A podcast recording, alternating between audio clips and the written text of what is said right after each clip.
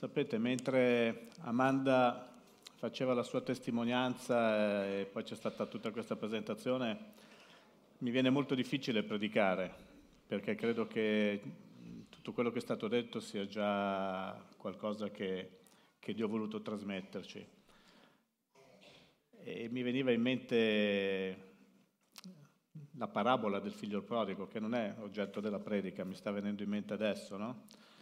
Quando il figlio che sperpera tutto vuole prima essere liquidato con la sua eredità, a volte i figli, noi figli, non capiamo quello che i nostri genitori stanno facendo, non capiamo che tutto quello che fanno, se sono genitori normali, lo fanno per il nostro bene, per il nostro amore, eh, per il nostro meglio, affinché noi possiamo avere un futuro affinché possiamo avere qualcosa quando saremo grandi. E quando siamo piccoli purtroppo vediamo i nostri genitori come un limite, non come qualcuno che ci stia aiutando a crescere.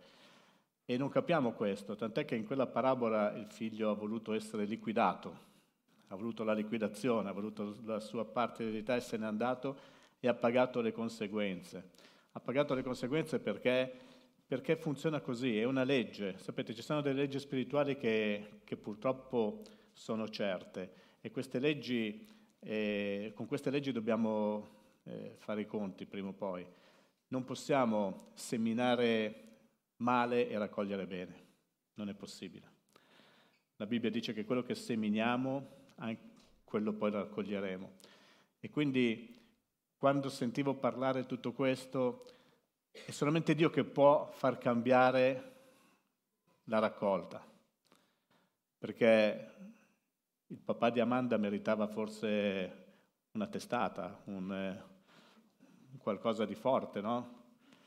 Invece quando ricevi amore, cambia il tipo di seme che tu dai, ecco che c'è la trasformazione anche dei cuori più duri. E questo è quello che Dio ci ha insegnato attraverso la sua parola di cambiare a volte il seme che stiamo seminando. Nelle nostre mani ci sono dei semi potenti che noi dobbiamo utilizzare e quando seminiamo quei semi potenti che Dio ci ha dato, non solamente la nostra vita può essere cambiata, ma potrebbe cambiare anche la vita delle persone che sono intorno a noi, che sono con noi. Perché è inevitabile, è, è qualcosa di, di forte. C'è anche un proverbio del mondo che dice chi la fa l'aspetti. No? Quando noi facciamo qualcosa ci dobbiamo aspettare un contraccambio, ci dobbiamo aspettare che ci siano delle conseguenze, perché è, è naturale, non possiamo pensare di fare il male e che ci vada sempre tutto bene. E non possiamo pensare di fare il bene e di essere sempre ripagati, perché a volte c'è un detto che dice fai il bene e dimenticalo, perché non sempre noi raccogliamo quello che seminiamo quando facciamo bene, però c'è una legge che è quella di Dio che dice io non mi dimentico di quello che tu sei e di quello che tu fai.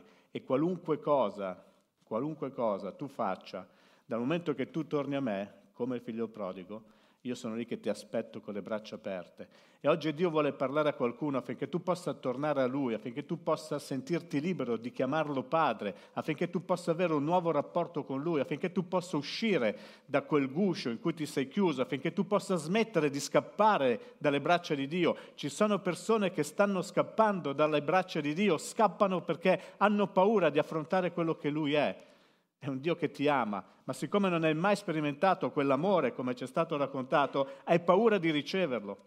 Ma Dio è qui per darti il suo amore, per farti sentire il suo amore, per farti sentire che Lui è in grado di cambiare la storia della tua vita. E chi è credente, chi ha fatto un'esperienza con Gesù, chi è nato di nuovo, è evangelichese questo?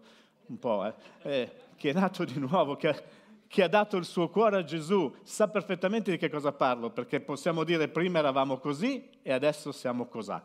Perché Dio trasforma, Dio muove cose impossibili e le mette nell'ordine giusto. Vedete, oggi ho preparato un messaggio che parla di un padre adottivo, parla di Mardocheo. Sapete chi era Mardocheo? Lo troviamo nel libro di Esther. Il libro di Esther è un libro corto, intitolato a Esther, ma in realtà la figura predominante di questo libro è proprio Mardocheo. Mardocheo che era un cugino, se vogliamo, di Esther, perché era, eh, il papà di Esther era lo zio di Mardocheo e, e, lui si è adottato questa Esther, che era una bellissima ragazza. Esther è il nome persiano, mentre il nome eh, ebraico era Adassa, c'è scritto nel primo capitolo. E vediamo come questa storia si evolve, come l'amore di questo Mardocheo verso Esther e l'amore di questo Mardocheo verso la giustizia lo porterà a ricevere dei premi. Ecco che il titolo che ho voluto dare è La lealtà sarà ricompensata, ma il titolo va bene anche chi la fa l'aspetti, perché vediamo che il nemico di Mardocheo, che si chiamava Aman, si è preso le conseguenze di quello che lui voleva fare contro Mardocheo. Mardocheo era un ebreo, amava il suo popolo, amava, amava sua nipote, sua cugina, chiamiamola cugina. Ma la storia inizia con eh, questo re di nome Assuero, al capitolo 1, versetto 1, dice che Assuero, questo re, grande re, che era, ti dà tutta l'idea di quanto era grande il suo impero, decide di fare un banchetto e mentre fa questo banchetto, puoi mettere Esther 1.1 se vuoi, mentre fa questo banchetto alla fine era un po' brillo e invita al tempo di Assuero, di quell'Assuero che regnava dall'India fino all'Etiopia, su 127 province, pensate quant'era grande, sapete la grandezza di un re si misurava da quanto era grande il suo regno. E quando parliamo del re dei re, quando parliamo del nostro Dio, del nostro Gesù, che è il re dei re, perché lui è il re su tutti i regni, su tutta la terra, e più un re aveva province, regioni, città, territori sotto di sé, più era grande la sua fama, più era grande la, la sua potenza, più era, era un re potente. Questo era un re potentissimo. A un certo punto, dopo che fanno questo banchetto, lui invita la sua preferita, la regina Vasti, ad andare da lui. Vasti si rifiuta di fare questo e allora lui, che era mezzo brillo, la ripudia, la manda via e sotto consiglio di, dei suoi saggi decide di cercarsi un'altra regina e allora fanno il casting, sapete, fanno, facevano il casting anche a quel tempo. Mardocheo, che era un luc- uno lucido, dice a Esther, che era una ragazza di bell'aspetto, di presentarsi anche lei. Io vi faccio una storia, una cronistoria velocissima. Fatto sta che Esther viene scelta come, come regina, inizia a frequentare la corte del re. Ma quello che, che voglio raccontarvi io non è di Esther, è di Mardocheo. Perché vedete, Mardocheo era un uomo di tu, tutto di un pezzo, era un uomo che sapeva quello che faceva, era un padre adottivo amorevole che sapeva e sapeva cosa dire sua, alla sua figlia Esther, la chiamiamo così, non è sua figlia, era adottiva, eh? e a un certo punto noi lo vediamo impegnato in qualcosa di veramente potente. Però prima di andare lì vorrei raccontarvi di un versetto che mi ha sempre guidato, che si trova in 1 Corinzi 15, 58, perché noi molte volte facciamo fatica a servire Dio, molte volte ci tiriamo indietro, però sappiamo e dobbiamo sapere una cosa certa, che la nostra fatica non è vana nel Signore. Perciò, fratelli miei carissimi, state saldi, incrollabili, sempre abbondanti nell'opera del Signore. Non tiriamoci, c'è da lavorare ragazzi. C'è un mondo che ha bisogno della manifestazione dei figli di Dio, c'è un mondo che sta aspettando me e te affinché possiamo andare a parlare dell'amore che abbiamo ricevuto da parte di Gesù. C'è un mondo che sta aspettando che noi ci svestiamo di quegli abiti religiosi, andiamo a mostrarci per quello che siamo e mostrare che il nostro cuore appartiene a Gesù e lo possiamo fare semplicemente prendendo il nostro cuore e dandolo agli altri sapendo che la vostra fatica non è vana nel Signore. Perché dice questo? Perché l'Apostolo Paolo sa perfettamente che qualsiasi cosa lui avrebbe fatto, quello che avrebbe fatto sarebbe stato un giorno ricompensato da Dio. Magari la ricompensa non la vediamo subito, magari la vediamo dopo un po' di tempo, ma questo fa parte della semina della, della raccolta. Quello che semini raccogli, lo raccogli nel male, ma lo raccoglierai anche nel bene. Non si sfugge. Infatti la lealtà è sempre ricompensata. Proverbi 28-20 dice l'uomo fedele sarà colmato di benedizioni, ma chi ha fretta di arricchire non rimarrà impunito. Quindi questa storia vede protagonista Mardocheo. A un certo punto eh, viene eletto come secondo del regno un certo Aman. E Aman è molto orgoglioso, molto superbo e inizia a dire che tutti coloro che lo incontravano si dovevano inchinare, dovevano proprio eh, venerarlo. E lo facevano tutti, tranne Mardocheo. Mardocheo venerava, glorificava, adorava solo il Dio dei giudei, l'Eterno. E chiaramente Aman si inversò per questo e fece, elaborò un piano di far impiccare Mardocheo. Lo voleva morto. Perché? Perché non lo onorava, perché non lo salutava, perché non si inchinava al suo cospetto. Allora aveva già predisposto una forca, una, una forca, si chiama così, no? Per impiccarlo, alta 50 cubiti, 25 metri. Io non so se avete idea di quanto sono 25 metri. Sono tanti 25 metri. Ta- no, questi qua saranno... Quanti sono questi, Roby? Questo è Roberto? 6 metri? 6 metri, quindi fai 6 per 4, 24, tre volte questa altezza.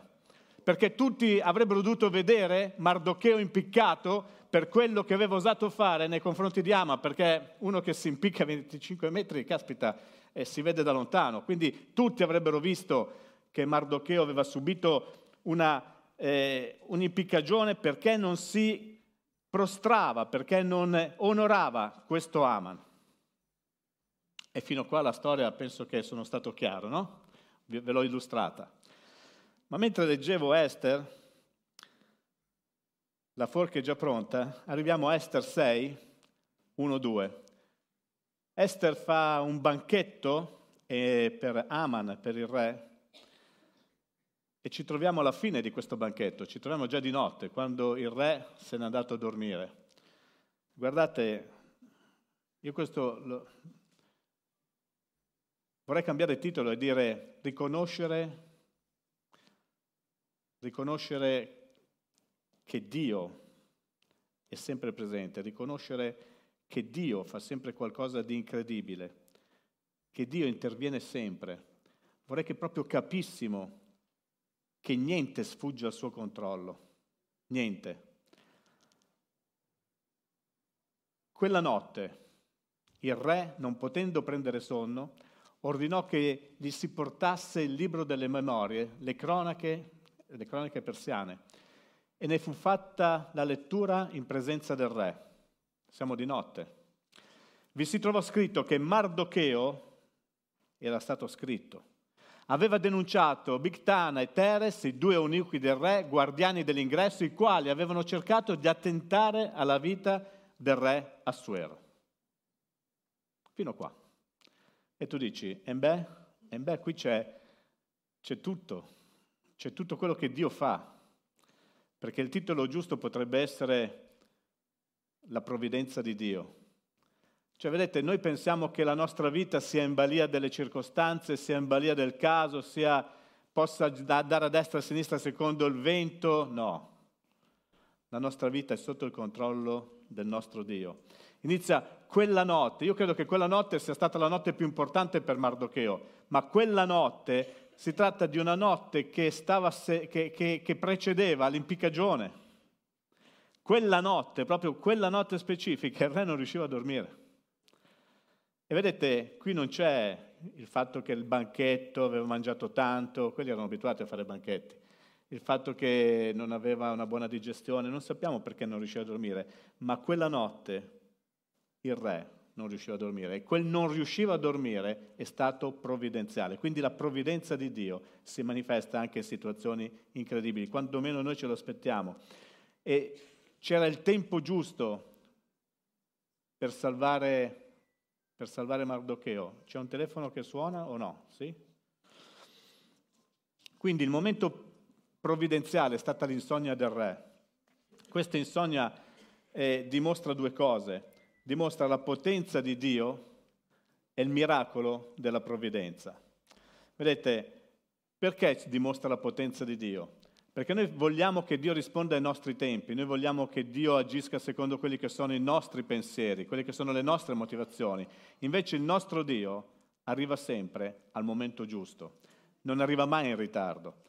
E questo dimostra la sua potenza, perché se lui fosse arrivato con largo anticipo nessuno se ne sarebbe reso conto, ma quando Dio arriva all'ultimo momento, all'ultimo secondo, ecco che allora tutti se ne rendono conto, si rendono conto che lì è successo qualcosa, è intervenuto Dio, è intervenuta la provvidenza di Dio, perché la provvidenza di Dio ha permesso quella notte al re di stare sveglio. E questo è il primo punto, ha permesso al re di stare sveglio. E quello che, che, conta è che il re, mentre stava sveglio, ha voluto che gli si leggessero non Topolino, non eh, Tex Willer, non ha voluto accendere la tv, guardare un reality, guardare un, eh, un talk show, guardare una serie tv, no, no, no, no. Lui ha voluto leggere le cronache persiane. Ma secondo voi, ma se tu non dormi cosa ti vai a leggere il codice civile? Non so perché. Io penso che se non dormo, boh, accendo la tv, mi leggo un libro così che, che mi piace, ma non una, una cosa pesante, no? proprio era un, è un mattone. Ed è bellissimo perché grazie a questa lettura il re si poté rendere conto di qualcosa di particolare, si poté rendere conto di quello che Mardocheo aveva fatto, che l'abbiamo letto prima. Vedi, questa è la provvidenza di Dio. E guardatela bene la provvidenza di Dio, perché prima inizia il re non riusciva a dormire e lì c'era la mano di Dio. E poi dice vi si trovò scritto. Guarda, per caso vi si trovò scritto. Per caso stavano leggendo che quella notte il re non dormiva, vi si trovò scritto. E qui si vede l'intervento chiaro di Dio, ma si vede anche la diligenza di quei servi che iniziano a leggere. Sai perché? Perché a volte noi possiamo fare le cose con sufficienza. Il fattore predominante è sempre il, la provvidenza di Dio. Ma Dio guidò Assuero quella notte. Dio permise che si leggessero le cronache. Allora voi pensate quanto i giudei conoscessero Dio per sentito per storie, per tramando di storie raccontate, la liberazione dell'Egitto. Come è avvenuta la liberazione dell'Egitto? Quanti miracoli ha visto il popolo mentre sono stati liberati? I miracoli, ragazzi, sono una cosa che esistono per noi e sono una cosa straordinaria, sono una cosa travolgente, ma a volte andiamo in depressione perché noi non vediamo i miracoli nella nostra vita. È vero o no? Si sente dire che in Africa, che in Cina, che di qua, che a, che a Palermo, che, che in Trentino, tranne che qui. Sembra che i miracoli esistano da tutte le altre parti, tranne che... Io non ho mai visto un miracolo, qualcuno può dire. Io... Ma io ti dico che tu hai visto spesse volte la provvidenza di Dio intervenire nella tua vita. E la provvidenza di Dio vale tanto quanto un miracolo. Non sarà così manifestatamente eclatante, tu non vedrai magari le bombe esplodere, ma la provvidenza di Dio lavora sotto sotto e sconvolge e stravolge dei piani degli uomini e può aiutarti anche a vivere. Perché quando succedono le cose e tu dici, eh, caspita, ma qui Dio ha fatto in modo che il re non dormisse, ha fatto in modo che Re desiderasse leggere un mattone, anzi che glielo leggessero. Ma c'è anche da dire grazie a questi due servitori, perché sapete, avrebbero potuto leggere superficialmente, avrebbero potuto leggere lentamente, non sarebbero magari arrivati a Mardocheo, invece quando c'è scritto che questi due iniziarono a leggere, questa parola significa proprio che c'era una continuità di lettura, che leggevano speditamente, senza fermarsi, chissà quanto hanno letto prima di arrivare al fatto di Mardocheo. Ma la provvidenza di Dio ha voluto che loro leggessero quello che era successo, cioè che Mardocheo aveva salvato la vita del re Assuero. È bellissimo o no? A me mi ha entusiasmato perché a volte veramente noi vogliamo i miracoli, vogliamo i miracoli, vogliamo i miracoli, non ci rendiamo conto di quanto la provvidenza di Dio sia sempre al nostro fianco, ci aiuti, ci sostenga, ci cambi, ci trasforma e fa in modo che le cose vadano secondo il suo piano e non secondo il nostro. C'era Aman che aveva preparato la fine, la forca per Mardocheo, ma la provvidenza di Dio, Dio ha mosso tutto secondo i suoi piani, secondo la sua provvidenza, non secondo i piani degli uomini. Il piano dell'uomo voleva che Mardocheo finisse sulla forca. Vedete, quando Mardocheo denunciò i Eunuchi, non fece una cosa semplice perché lui era ebreo. Avrebbe potuto rischiare la vita denunciando i Eunuchi, ma non ha avuto paura, non si è tirato indietro perché ha fatto la cosa giusta e quando noi facciamo la cosa giusta non dobbiamo mai temere. Ecco perché lui poté un giorno avvenire, andare dalla regina Estere e dire di andare dal re Assuero contro il suo invito, rischiando la sua pelle per salvare i giudei. Perché? Perché lui per primo aveva rischiato la vita per salvare il re Assuero. E quindi sapeva perfettamente di cosa stava parlando. Salvare i giudei, lo poté fare perché lui aveva rischiato per primo. Noi possiamo dire agli altri di fare quello che noi per primi siamo disposti a fare. Non possiamo dire agli altri di fare quello che noi non vorremmo mai fare. Ma se io l'ho fatto, se io ho rischiato la mia vita, se io ho fatto delle cose che hanno portato un beneficio al popolo, allora posso venire da te e chiederti, fallo anche tu. E tu non potrai mai dirmi, ma fallo tu, ma io l'ho già fatto. E dopo diventa il gioco di chi sa più cose. Mardocheo aveva fatto del bene al re Assuero, non si era tirato indietro, lo aveva fatto velocemente e quando il re Assuero lesse e sentì letto quello che Mardocheo fece, improvvisamente cambiò lo scenario. La provvidenza di Dio era entrata in azione. Mardocheo il giorno dopo sarebbe stato messo sulla forca, sarebbe stato impiccato, ma la provvidenza di Dio è entrata in azione. Quante volte la provvidenza di Dio entra in azione nelle nostre vite e noi non ce ne rendiamo conto? Quante volte Dio usa situazioni esterne per portarci un beneficio e noi non ce ne rendiamo conto? Noi pensiamo che sia il caso, sia la circostanza favorevole, no, quello è Dio che sta muovendo le circostanze, quello è Dio che regna, perché il nostro Dio è ancora sul trono, è ancora in grado di fare quello che Lui decide di fare, di muovere le circostanze.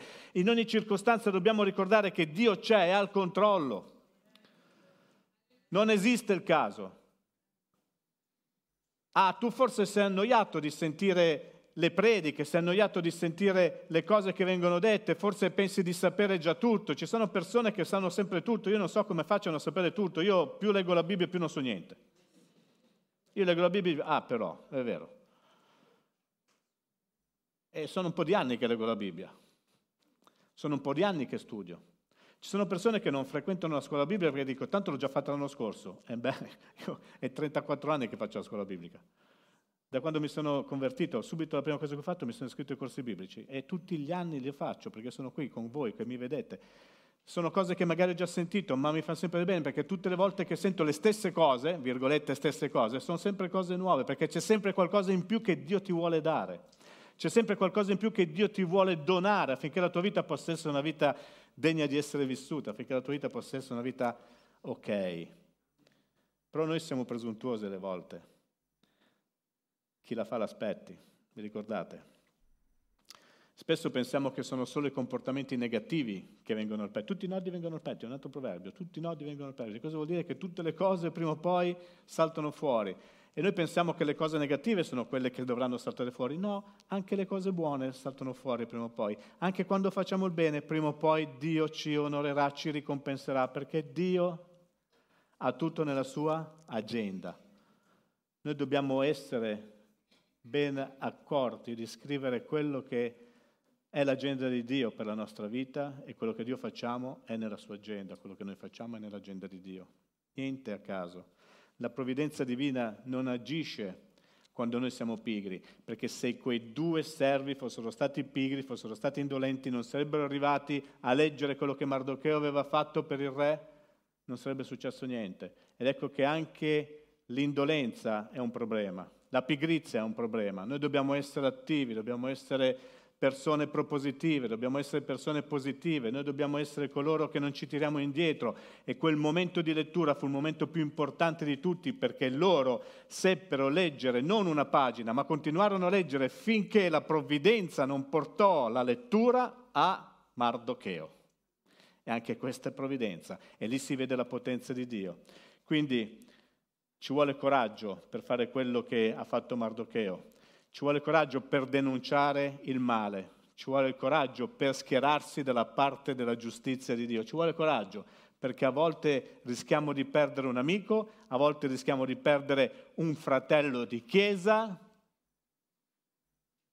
ma noi dobbiamo dire la verità. E ci vuole coraggio per dire la verità. E ci vuole la faccia per mettere la faccia, si dice, mettiamo la nostra faccia, ma diciamo le cose come stanno. Non parliamo dietro le spalle, non manovriamo dietro le spalle, andiamo face to face a parlare e a sparlare, ma vieni a, vieni a sparlare davanti a me, non sparliamo, no? perché tanto Dio segna, Dio segna quello che ha fatto Mardocheo, è stato scritto, e quello che ha fatto Aman è stato denunciato. Perché a un certo punto, e la cosa è fantastica, Esther 6.3, dopo che, che, il re si è reso conto che Mardocheo gli aveva salvato la vita, a un certo punto dice, caspita, questo mi ha salvato la vita, adesso io cosa, cosa Allora il re disse, quale onore, quale distinzione si sono dati a Mardocheo per questo? Cioè è stato premiato, gli è stato dato qualcosa, gli è stato dato un castello, gli è stato dato un cavallo, cosa, cosa gli abbiamo dato a Mardocheo perché mi ha salvato la vita? La lealtà che è ricompensata, la fedeltà sarà sempre ricompensata, la giustizia verrà sempre fuori e Dio saprà sempre come onorare coloro che lo onorano. Quelli che servivano, il re rispose, non si è fatto nulla per lui. Caspita, non si è fatto nulla per Mardocheo. Pensate la beffa di Aman, perché se noi andiamo avanti nella lettura di questo capitolo, a un certo punto Aman sta arrivando dal re e la ricompensa per Mardocheo fu proprio Aman a stabilirla. Perché il re chiese ad Aman, ma secondo te cosa si deve fare a qualcuno che il re vuole onorare? Se andate avanti con la lettura. E Aman pensava, vuoi vedere che adesso il re mi vuole onorare, quindi si è iniziato a inorgoglire ancora di più? Ha detto, ma io gli farei questo, gli darei il cavallo, gli metterei il mantello, lo manderei in giro, gli farei tanti onori. È esattamente quello che il re decise di fare per Mardocheo. Fu Aman a finire sulla forca. E Mardocheo fu onorato davanti a tutti. Non so come lo vuoi chiamare questo, ma chi la fa l'aspetti. O la lealtà verrà sempre ricompensata, o Dio non si dimentica di quello che tu sei, di quello che tu fai, o Dio conosce esattamente il tuo cuore, sa cosa stai pensando, sta, sa esattamente dove vuoi andare, sa che ti stai stancando, sa che ti stai affaticando, ecco che ti dice forza, io sono con te, ti do nuovo vigore, nuove forze affinché tu possa continuare a servirmi. Sa tutto Dio. Noi siamo limitati, sappiamo in parte, ma Dio sa tutto.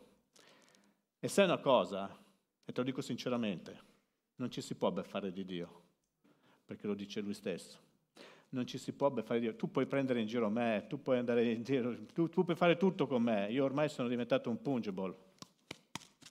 Potete picchiare, potete fare quello, io sono diventato un pungible, ma Dio non lo puoi beffare. Non puoi prendere in giro Dio, devi essere una persona onesta, una persona seria, una persona sincera se vuoi vedere la tua fedeltà, la tua lealtà ricompensata. Perché presto o tardi Dio arriverà e ti darà tutto quello che tu stai aspettando tutto quello che tu stai agoniando, Dio è lì pronto a dartelo. Ma ci sono delle condizioni. Non sto parlando di salvezza, la salvezza è già stata acquisita. Sto parlando di ricompense per quello che è la nostra fatica, perché la nostra fatica non è vana nel Signore la tua fatica sarà ricompensata. Certamente che se noi tiriamo i remi in barca, se noi pensiamo a noi stessi, se noi non ci diamo agli altri, se noi non andiamo ad amare gli altri, se noi non andiamo ad abbracciare gli altri, abbiamo sentito, no? Ah, io ti amo, io ti amo. No, no, non è così che bisogna amare, cioè è facile, no? Mandiamo un messaggino, ti voglio bene. Ah, è asettico. Andiamo in faccia e guardare una persona e dirgli ti voglio bene, perché sei preziosa, perché Dio ha messo un amore nel mio cuore per te. Non è un amore è un amore agape, è, amore, è l'amore di Dio che è stato sparso nei nostri cuori. La lealtà, la fedeltà saranno sempre ricompensate perché sono davanti a Dio e Dio non si dimentica. E la tua vita anche oggi potrebbe essere ricompensata, la tua vita anche oggi potrebbe essere trasformata, la tua vita anche oggi potrebbe prendere una piega diversa da quella che è Perché ci sono vite che stanno pendendo come la torre di Pisa, non so quanti pisani ci sono qua, ma cioè, avete una torre che pende, lo sapete? Attrazione mondiale. Io quando vado in giro dico che io a Livorno dico, beh, dos'è? Eh, Pisa? Ah, Pisa, ecco, io mi dispiace per i livornesi perché devo dire che Pisa è più conosciuta di Livorno. Ma Pisa ha un problema, c'è una torre che pende. E lì da, da quanti anni? Da 700 anni, quanti anni è lì? Le guide turistiche non mi aiutano sta pendendo, continua a pendere, non so cosa, cioè gli avevano messo i tiranti, no? Vi ricordate? C'erano tutti i tiranti, sono andato, perché poi arrivano gli ospiti, dove andiamo? Andiamo in giro per Livorno? No, vogliono andare a Pisa. Ecco perché i livornesi ci hanno qua a Pisa. perché tutte le volte che arrivano ospiti non vogliono andare a vedere i fossi, vogliono andare a vedere la torre. Eh, va bene. Ma quella torre che pende fa parte della nostra vita, anche le nostre vite pendono invece di essere dritte davanti a Dio, pendono. E Dio vuole raddrizzare la vita di qualcuno oggi, vuole darti qualcosa affinché tu possa iniziare a raddrizzare la tua vita per camminare dritto e spedito, non per continuare a pendere, perché mentre pendi è difficile andare diritti, eh? Ma quando tu sei bello dritto sulle tue gambe, quando tu sei bello dritto e la tua vita è integra davanti a Dio, è giusta davanti a Dio, fa le cose che a Dio piacciono, denuncia il male, si preoccupa degli altri, allora Dio inizia a mostrare il suo amore verso di te inizia a far vedere che la provvidenza divina è dalla tua parte. Io parlo di provvidenza perché, perché la provvidenza è un miracolo. Tutti vogliono vedere i miracoli, ma quante volte Dio è intervenuto nelle nostre vite e noi non ce ne siamo resi conto, ma quella è provvidenza e dobbiamo solamente ringraziare Dio per tutte queste volte. Amen. Quanti sono convinti che Dio ha operato nella propria vita almeno una volta? Io dico che almeno una volta Dio ha operato nelle nostre vite. Quanti non hanno mai visto un miracolo nella loro vita? Tutti abbiamo visto miracoli, perché tutti abbiamo sperimentato Dio e Dio si è manifestato. E sai una cosa, Dio vuole manifestarsi anche oggi nella tua vita. Vuole fare qualcosa di straordinario nella tua vita vuole poterti prendere, senti, eh, vuole poterti prendere e trasformare.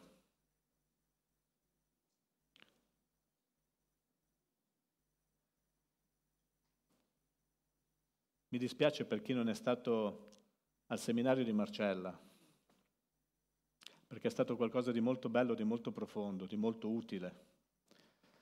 Anche ieri siamo andati a Val di Nievole eh, hanno, voluto, hanno voluto a tutti i costi che la rimitassimo. Perché? Perché c'è stato un contenuto, ma ha detto chiaramente che noi dobbiamo essere alla scuola di Dio sempre e Dio ci sta insegnando come vivere il cristianesimo. Non dobbiamo essere più cavallette, ma iniziare a vederci in un modo nuovo, come Dio ci vede. Noi ci vediamo come cavallette, ha parlato, sapete, dei dodici esploratori. Ma io dico che oggi Dio vuole fare qualcosa nella tua vita per portarti in una nuova dimensione, per farti vedere come sei realmente. Tu sei prezioso e non ti rendi conto di quanto sei prezioso. Tu vali e non ti rendi conto di quanto vali. Tu hai un valore che neanche ti immagini eppure continui a rimanere lì passivo senza fare niente. Dio vuole prenderti e usarti. Hai bisogno di dare una scossa alla tua vita. Hai bisogno di dare una registrata alla punteria dell'auto. Hai bisogno di fare qualcosa oggi. Perché oggi è il giorno in cui possiamo decidere. Il domani non ci appartiene. Oggi è il giorno in cui Dio non fa dormire il re Assuero. Oggi è il giorno in cui Dio fa leggere le cronache persiane. Oggi è il giorno in cui Dio fa trovare scritto nelle cronache persiane che Mardocheo gli aveva salvato la vita. Oggi è il giorno della provvidenza. Oggi è il giorno del tuo miracolo. Continuiamo così, continuiamo a navigare a vista e ci perderemo. Noi dobbiamo camminare e navigare secondo quelle che sono le traiettorie che Dio ha fissato, tenendo lo sguardo fisso su Gesù, non su di me, non su quelli che stanno al tuo fianco, ma su Gesù. E questa è la cosa più importante del mondo.